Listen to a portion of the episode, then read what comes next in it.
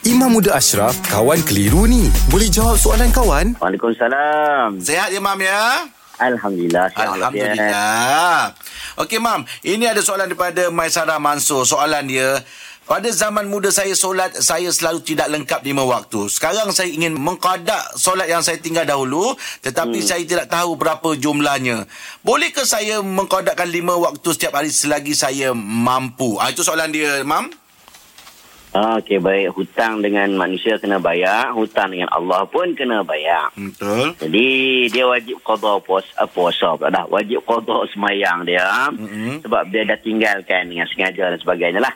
Jadi, kalau boleh tu dia qadha dengan segera. Siapa-siapa yang tinggalkan solat, Mm-mm. dia tinggal pagi tadi. Dia bangun-bangun tu terus dia kena qadha kalau dia tertinggal. Mm-mm. Okey. Jadi kes kakak tadi ni dia tak tahu berapa rakaat, berapa waktu yang dia tinggal sebab dah lama banyak tahun dia tinggal solat. Hmm. Jadi dia boleh qada macam yang dia buat tu iaitu setiap hari dia buat lima waktu dia qada bangun qada bangun qada.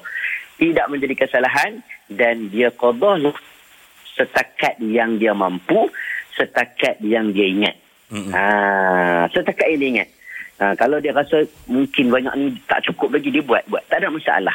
Ha, yang penting dia kena qada. Kalau dia yakin banyak tahun tu dia tak pernah buat langsung dia kalkulit-kalkulit ada lebih kurang ada kat 100 ro- waktu, ha, 100 waktu lah.